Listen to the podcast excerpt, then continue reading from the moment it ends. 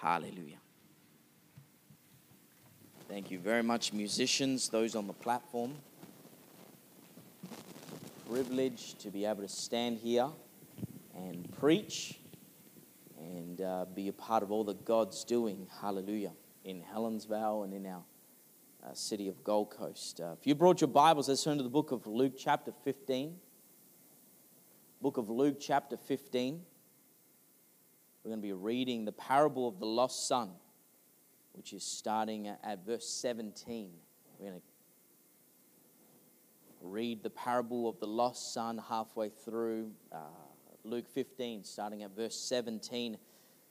It was in uh, December 2009 that uh, Australia was shocked when the announcement went out that Jarryd Hayne will be quitting uh, the NRL sport here in Australia and traveling to America to play NFL with the San Francisco 49ers.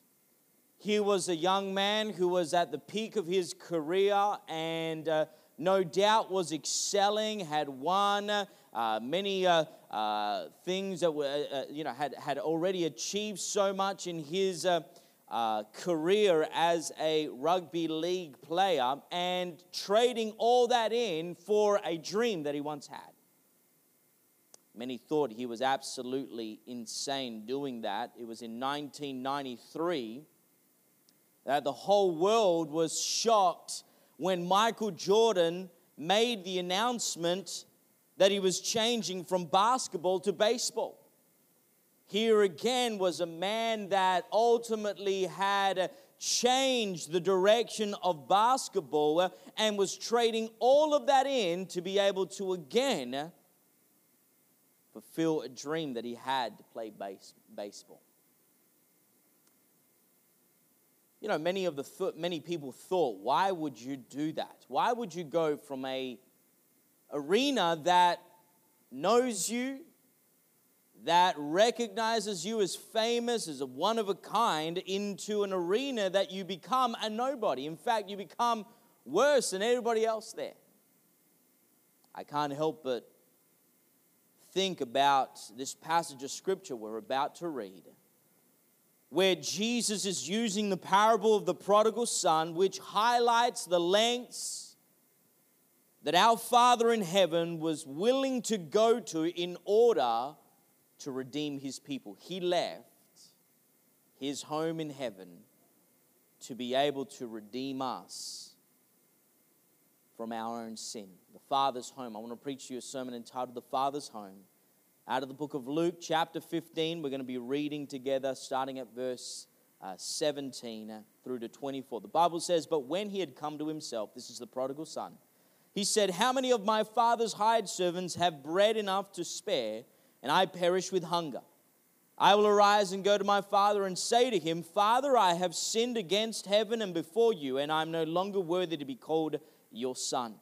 Make me like one of your hired servants. And he arose and came to his father.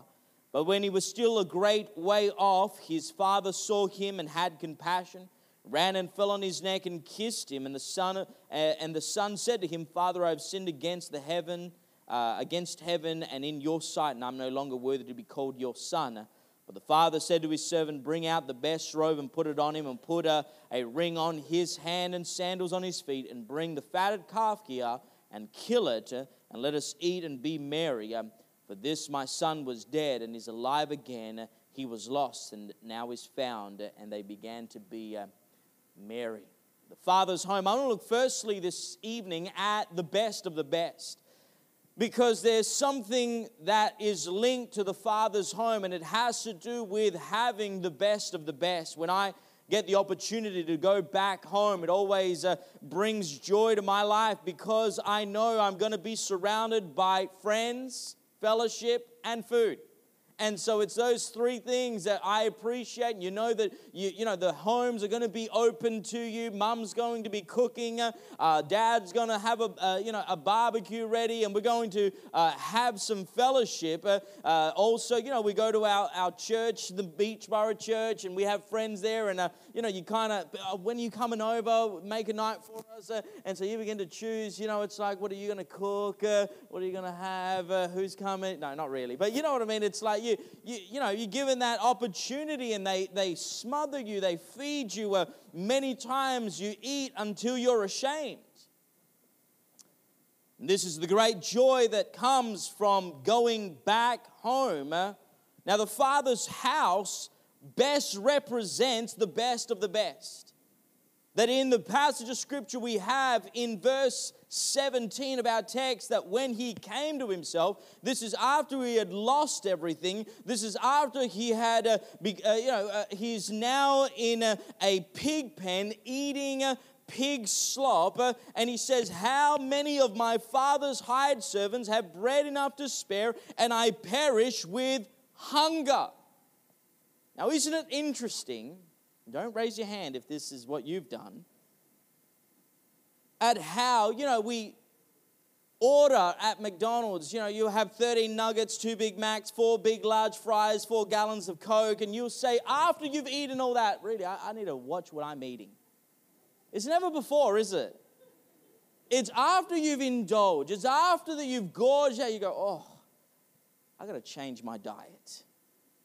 Revelation came to the prodigal son at that very moment where he had uh, uh, hit the lowest of low. Uh, and the Bible says he realized that even the hired servants were well looked after in the father's home. Why? Because when it comes to the father's house, uh, it doesn't it's uh, you know it doesn't matter your position. It doesn't matter uh, how long you've been there or what you do. Ultimately, you are under the roof of the father, and every need is taken care of.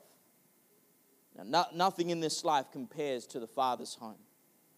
Nothing that this world offers you can ever come close to what the Father in heaven promises each and every one of us. I'm here to declare to you uh, that there have been those uh, who no doubt have experienced the best of the best uh, in uh, according to the world, uh, but the truth is even they left, uh, forsook all and followed after what the father had. One of them was Moses. The Bible says that he grew up in Pharaoh's courts uh, and in Hebrews 11 24 to 25. Uh, but by faith, uh, Moses, when he had come, become of age, refused to be called the son of the Pharaoh's daughter, choosing rather to suffer affliction uh, with the people of God than enjoy the passing pleasures of sin. You can see it there in the writer. He's speaking about a man who traded what most of the world would hunger for, would crave for. I would give anything to be in the Pharaoh's court, to be called a son of Pharaoh. And Moses said, You know what? It's not even close to what my father has the will of the Father, that I could be a part of uh, something that would change the world and was willing uh, to absolutely forsake everything, be a part of what God had. Nehemiah, the Bible says, was a cupbearer. And he traded that in to be a brickie. Now, I've been a bricklayer before. That's not an upgrade. You're serving the king you're in probably, you know, imagine today you'd be in air conditioning. You'd be surrounded by platters of food and people that you'd be there and you, uh, you, you want to eat something, you're hungry, you're okay, you know, and he would be surrounded by important people. The Brick Lane scene isn't anything like that. There's no one important. In fact, there was a time where you were allowed to take your dog to work. Now imagine that. Imagine rocking up to your office job and be like, this is fluffy. Why? Because nobody cared back in those days. The Bible says Nehemiah in verse 2, uh, chapter 2, verse 5, said to the king, If it please the king, and if your servant has found favor in your sight, I ask that you send me to Judah to the city of my father's tombs that I may rebuild it. And here was a man that was given so much opportunity, was given a opportunity of a lifetime in the eyes of the world. But he said, I want to be a part of the Father's work. I want to accomplish, I want to build something that actually lasts forever. And here was Nehemiah, here was Moses that forsook all and followed for what the Father had. And there are many more accounts of this reality in other people's lives that all understood that what the Father in heaven has to offer is the best of the best. Can anybody say amen? What the Father has promised for each and every one of us is the best of the best, and anything else, you're always going to be settling for second best. So I want to look, secondly, this evening at plenty for all. There's an age old saying that says, You don't know what you have until it's gone. How many ever heard that? My wife, uh, she uh, years ago told me, You know, why don't we go camping? She disclosed to me that this was a family tradition, and I said, You know what? Camping used to be everybody's tradition until we invented houses. And now we have some sophistication we stay indoors. Everybody say amen, right? There's one time, you know, I went uh, on the boot camp and we had to we had to camp out. There was no way of getting away with that, and so you know, I try to make a, in, investment into my camping experience, and so I bought a swag. And there's nothing like the experience of sleeping one night in a swag that makes you appreciate the things you have at home. The truth is that we really are spoiled, that we've actually got more than we actually need. Can anybody say amen? That there are, there are times that, you know, it's like uh, leftovers, just throw them in the bin. That's not a problem. You buy clothes, you live, just we'll save that for another, you know, season of life. Uh, uh, that I'm sure that'll come back in fashion. and this is the reality. This is, this is what, how we live our lives. We have a lot of things at our disposal it's amazing at the great life's lessons that we learned, that we learn when we go without. It was years ago when we made a transition to the Gold Coast. And moving to a new premises, we had to wait for the connection of our internet. Now, I don't know about you, and I don't know much about the internet. As way, the way that I see it is just wires. It's little buttons, it's wires, and someone is there. They just flick a switch, and internet comes on. This is not a brand new house, it's not a brand new area. Make it happen. Phone call, get it done. One month. Don't look at me like that. One month without internet. Incredible what you learn about yourself. I mean, I shocked myself the way I was abusing a lady on the phone I had never seen. I was shocked. I'm sitting there going, I shouldn't be talking to you like this. Didn't realize it was in me, but it's amazing you go without.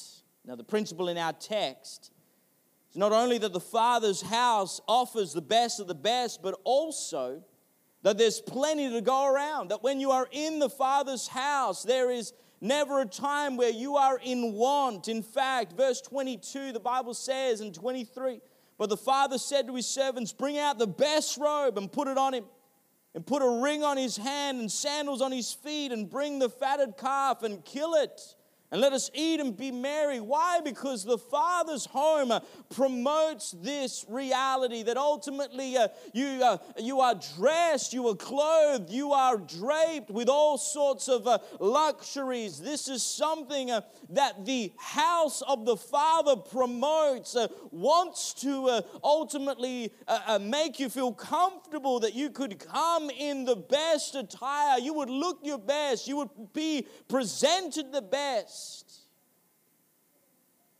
even after the, the father understood that the son had ruined his life uh, with prodigal living. We even read later on uh, that the other brother becomes jealous of all the attention uh, that the father gave to the prodigal son.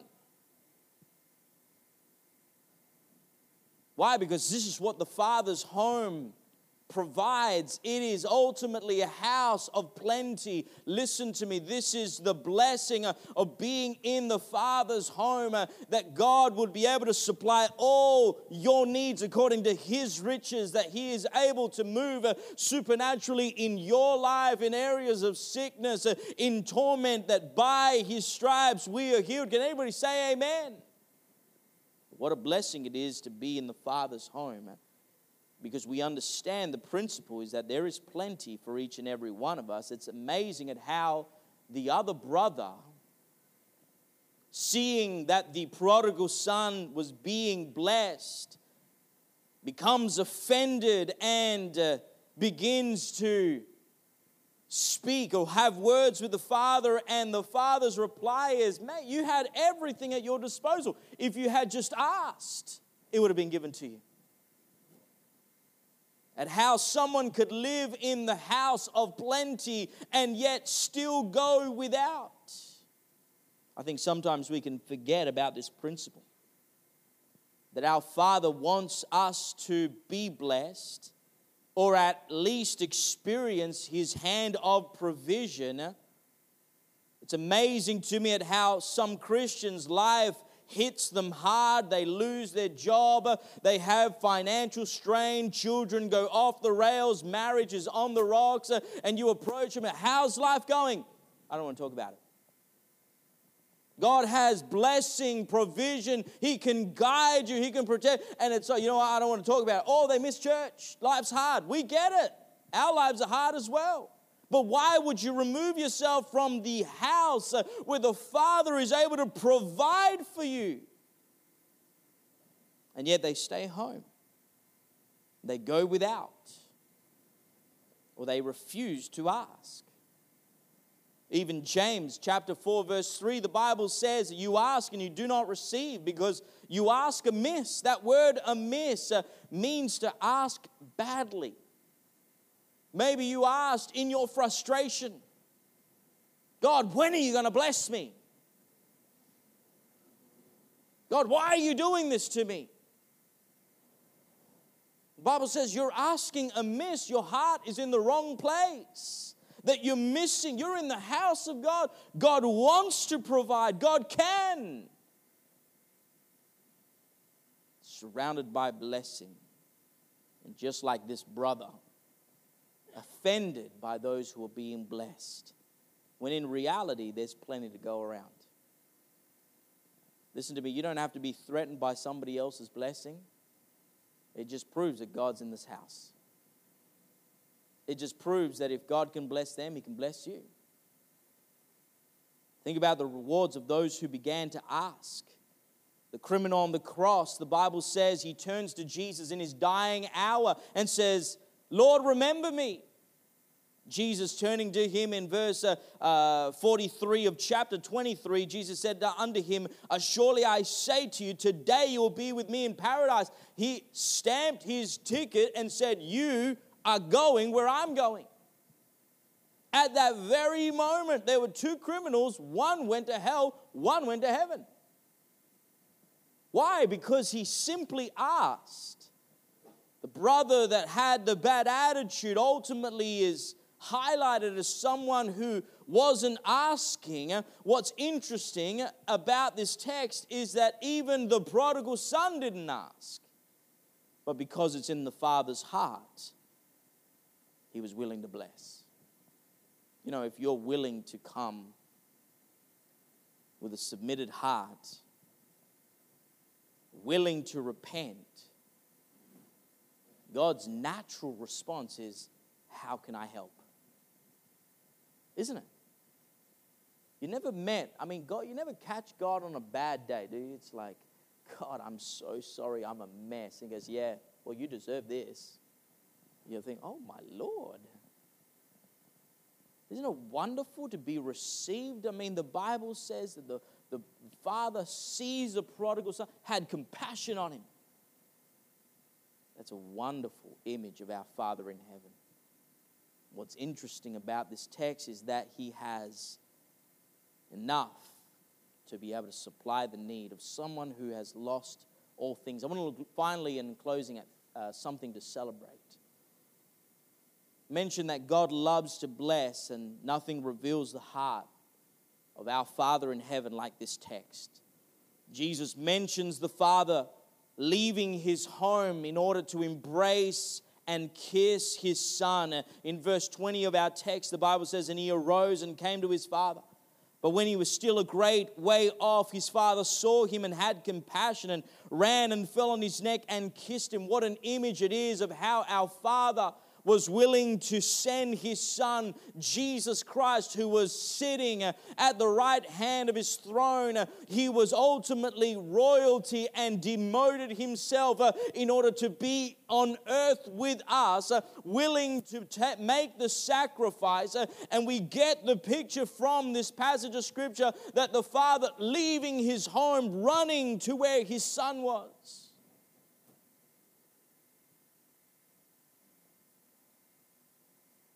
All because when one child comes back home, the heavens rejoice. When you make a decision to serve Jesus Christ, you may go home and tell your parents, they go, oh, that's a cult, ah, oh, you can't believe you're brainwashed. They may not be happy, but heaven is. The, world, the, the heavens rejoice uh, when one returns home. And what a privilege it was to be able to see last night those hands going up, people saying the sinner's prayer. The heavens rejoiced. You know, the common misconception about heaven and hell is that hell is going to be having the party while heaven, you know, we're just going to be having cups of tea and eating scones and playing on harps and singing kumbaya, you know. I'm telling you, in heaven's where the real party's going to be. Can anybody say amen to that? If anybody knows how to party, it's going to be our Father in heaven. I'm not talking about like a disco or anything like that. It's going to be unadulterated fun uh, where God will be glorified. This is exact the misconception is that the sinners are going to be having fun while the saints are just going to be sitting having conversations. Uh, the truth is, is that God, in His passages through the Father, any opportunity, my, my son who was once dead is now alive. Bring out the calf, let's eat. Father's looking for a reason to celebrate, and this is the Father who's always ready to receive a prodigal who comes back. The father's position, we see, number one, his position was ready to receive the prodigal. The Bible says he saw him even while he was a great distance away. What does that speak about the Father? That he's not forgotten you, that He knows where you're at, He knows what you're going through, He knows what you're experiencing, and He's waiting. He's looking down the line to be able to see just a glimmer of hope. Could that be my son, my daughter? It is. He positions Himself in a place ready to receive, ready to forgive. First uh, John chapter 1 verse 9 if we confess our sins he is faithful and just to forgive us our sins and to cleanse us from all unrighteousness. You know, I was always told you make one step towards God and He does the rest. And that's not speaking about just ultimately carrying you the way of your or the whole life of your Christianity, but it speaks about ultimately able to take care of the situations that we've many times made a mess of. We many times have gotten discouraged of and thinking there is no hope. Uh, God says, just give that to me uh, and I will make something good of this. You have the Father's position, you then you have the Father's location. The good news is that the Son knew exactly the location of the Father's house. Thank God that this church is still alive. Thank God that this church is still functioning, uh, that it is still doing the will of God. It is still carrying out what we've been sent to do. Uh, we've not changed location. We've not turned this into a coffee shop. Uh, this has not become a bookstore. Uh, we are still preaching the gospel and preparing uh, for when those uh, who finally have their brain fall back into their head, they come through those doors and they say, I knew I would find you here. Was talking to Pastor Riccardi. We had fellowship at the Andersons' house. Pastor Riccardi mentioned that he just recently had the first guy that he ever prayed with when he went to Springfield come to church on Sunday morning. He said him and his cousin walked in the door and began to serve God and uh, gave their hearts and recommitted their lives to Jesus Christ. And upon asking him, you know, where have you been? He said, My cousin, who used to go to Mount Roskill Potter's House Church, came over here, lost his way, and as we were just chatting, he said, The Potter's House. I used to go to that. And he said, My cousin dragged me here. That was the first guy he prayed with in Springfield. Can I just say, you can run, but you can't hide. Deuteronomy 4 29, the Bible says, But from there you will seek the Lord your God, and you will find him if you seek him with all your heart and with all your soul. Uh, listen to me, the location uh, of our Father in heaven uh, is not one that moves, that changes. Uh, he hasn't changed his mind about you, he has not changed uh, what he has installed for you. He is there ready, and when you are ultimately ready, you can step into all that God has. Thank God that he's a patient God ready to receive us. Because ultimately, this is what brings the Father great joy. Our responsibility, let me bring this to the church today, is to be able to create an atmosphere in this church that would represent the Father's home that when people that come from all walks of life come in uh, and they're met with the presence of God, with the atmosphere uh, that speaks volumes, that says God loves you, uh, God has a plan for your life, you are not too far from grace. He's here this evening. It is our duty to be able to create this atmosphere. Believe for all things contend for the supernatural. Because the only one that was willing to leave his home so that you and I would be able to be invited into heaven is our Lord Jesus Christ. He has made a way for us. So let's make sure that we create an atmosphere that when you people come in, they're, they're able to join in with the celebration. We're going to heaven. We're on our way. When Jesus Christ comes back, we're going to be ready. Save me a seat. Get things ready because I'm going to be with the Lord. I want every head bowed and every eye closed.